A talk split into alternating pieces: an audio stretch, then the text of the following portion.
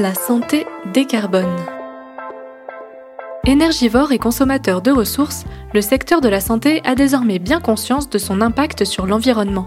Hospimedia s'est rendu dans les établissements sanitaires et médico-sociaux qui agissent pour se mettre au vert. À Marc-en-Barœul, à proximité de Lille, l'EHPAD Les Marronniers s'est lancé dans le défi zéro bouteille en plastique.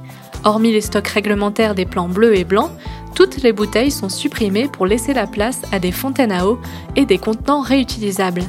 Une démarche qui sème dans l'ensemble du réseau associatif Univie dont fait partie l'établissement. Concrètement, moi en tant qu'infirmière, sur ma pratique, il n'y a rien qui a changé. Je m'appelle Lucie, j'ai 36 ans, je suis infirmière depuis 2016 et je travaille à l'EHPAD Les depuis 2017. Ça s'est mis en place quand j'étais en congé maternité. En 2020, il y avait toujours les bouteilles en plastique et quand je suis revenue en 2022, il n'y avait plus de bouteilles en plastique. Avant ça, on avait déjà été sensibilisés pour le hum, personnel que ce soit soignant ou administratif, ça avait déjà été demandé qu'on fasse un effort personnel sur le fait de ramener sa propre euh, gourde. Après, euh, ça a été mis en place euh, dans les étages auprès des résidents. Et ça a été, moi je l'ai vu parce que forcément au quotidien, nous on s'en sert dans les soins. Et il y avait un affichage un petit peu partout, que ce soit du rez-de-chaussée jusqu'au quatrième étage. C'était euh, ici, on a arrêté le plastique, euh, on a économisé, je sais plus, tant de bouteilles de plastique par année ou par jour. C'était euh, histoire de bien valoriser le projet qui, qui, je trouve, fait du sens dans un établissement comme ici qui est ultra énergivore. Moi, je trouve que c'est super d'avoir pu mettre ça en place. Chaque résident avait ses deux bouteilles d'un demi-litre changées tous les jours. Et euh, c'était l'équipe de restauration qui s'occupait de ça. Nous, on n'avait aucun contrôle là-dessus. Le, côté un peu casse-pied des bouteilles, c'est que très souvent, euh, fallait s'adapter en mode ceux qui veulent pas qu'on ouvre le bouchon parce qu'ils savent le faire, et puis parce qu'en fait, si on l'ouvre, euh, ils vont le renverser, ou ceux qui sauront pas. Donc en fait, c'est notre travail de s'adapter. Ça implique que ça puisse créer une difficulté chez le résident si on n'a pas si on n'a pas pensé à faire comme il fallait en fait. C'est euh, au niveau de, l'organisation, ça demande euh, de, savoir qu'un tel euh, il faut lui ouvrir, l'autre pas, etc., etc. Et au moins là, c'est plus simple pour tout le monde en fait, vraiment. Je reviens sur ce qui a changé aussi par rapport à avant, c'est que quand il y avait les bouteilles à disposition, il n'y avait pas de fontaine à eau dans les étages. Et l'arrêt des bouteilles en plastique. Ça a permis de mettre des fontaines à eau, des accès à l'eau euh, dans les étages, et euh, ce qui est hyper bénéfique en fait, euh, et à la fois pour l'arrêt du plastique, et à la fois pour un accès à l'eau plus simple, d'un point de vue pratique pour nous, soignants.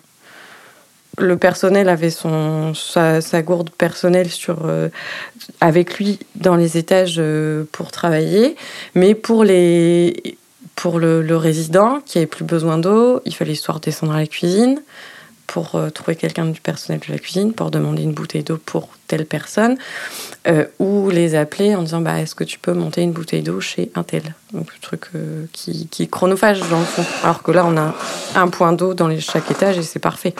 Dans la pratique au quotidien, c'est beaucoup plus accessible, ne serait-ce que pour les résidents qui sont autonomes ou pour nous, c'est beaucoup plus simple.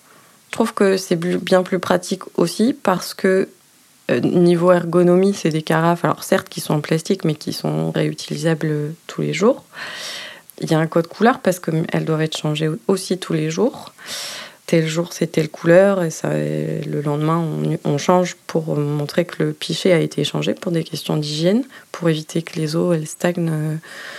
Donc ça, ça doit être changé quand même tous les jours et passer en machine tous les jours. Moi, je trouve ça plus accessible, ne serait-ce que même pour une famille qui vient aussi. Et en plus, euh, c'est plus simple parce que le problème souvent posait le problème des bouchons qui généraient forcément déjà du, déchet supplémentaire et qui souvent étaient compliqués à ouvrir pour, euh, les résidents qui sont âgés, donc avec euh, un peu moins de force quand même. Donc ça, c'était, ça, c'était aussi un souci qui a pu être amélioré par la mise en place des carafes. Il a fallu trouver aussi une, autre organisation qui a été mise en place. Donc moi, j'étais pas là. Quand je suis revenue de congé maternité, du coup, j'ai constaté que c'était, en fait, c'était la cuisine qui changeait les, les bouteilles d'eau tous les matins en débarrassant le petit déjeuner. Quand il montait, il débarrassait le plateau de petit déjeuner qui était dans les logements et à la place remettait deux, donc deux petites bouteilles d'eau euh, pour la journée qui en plus des fois pouvaient poser un peu de soucis en matière de, de quantification. Nous, quand on fait le tour dans les étages et qu'on a besoin d'eau, je vais voir si une carafe a été vidée ou pas. Et là, je vais me dire, c'est la carafe de la veille qui a été vidée, donc je me dis c'est chouette, il a bu euh, toute sa carafe d'eau depuis la veille au soir, depuis la veille euh, l'après-midi, donc ça veut dire qu'il a bu correctement.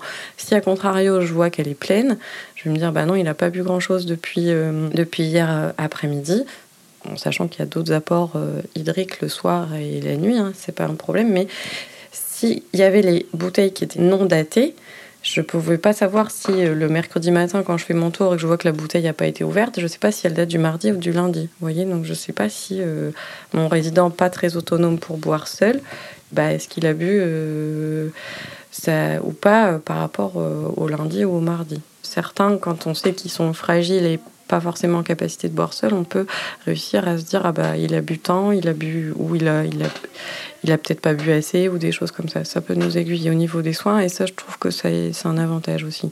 Alors je sais pas euh, qui a trouvé ce, ce modèle, hein. c'est des trucs ultra basiques, hein, mais euh, du coup qui pour moi me semble plus pratique et mieux pensé pour euh, les personnes âgées qui peuvent avoir du mal à, à porter et avoir une perte de dextérité ou de l'arthrose ou des douleurs dans les doigts ou des choses comme ça.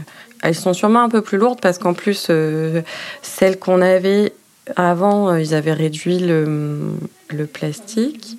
Du coup, elles étaient euh, très vite souples, donc très vite, quand elles étaient vides, si quelqu'un a un peu d'arthrose ou des choses comme ça, ça pouvait être compliqué à porter c'était pas pensé pour des mains de personnes âgées en fait. plein c'était trop lourd et vide c'était pas assez en fait. Là, il y a une poignée qui est, faite pour ça. Il n'y a pas de bouchon. Donc, euh, au moins, cet aspect-là, il est réglé. C'est-à-dire qu'ils n'ont pas à tenir d'une main, ouvrir de l'autre. De ce que je constate, je trouve que c'est plus ergonomique que ce qu'il y avait auparavant. Et je pense que si c'est un peu plus lourd, euh, la façon dont elles sont pensées sont plus maniable. Le défaut aussi des fontaines là-haut, c'est que euh, on peut avoir des résidents qui boivent de l'eau gazeuse, soit par goût ou par problème de trouble de déglutition. Bah, l'eau gazeuse, il faut forcément qu'ils redescendent. L'accès à la fontaine d'eau gazeuse, elle est en bas.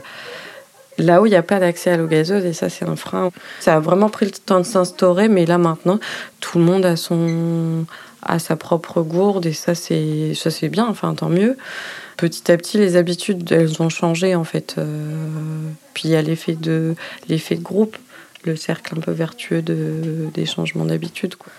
Et maintenant, euh, c'est un truc qui roule bien. C'est complètement rentré dans les mœurs, vraiment. Ce reportage a été réalisé par Jérôme Robillard. Au mixage et à la création sonore, Alexandre Debuchy. Nos épisodes sont diffusés chaque deuxième mardi du mois. En attendant, vous pouvez retrouver votre podcast La santé décarbone sur hospimedia.fr ou sur votre plateforme d'écoute préférée.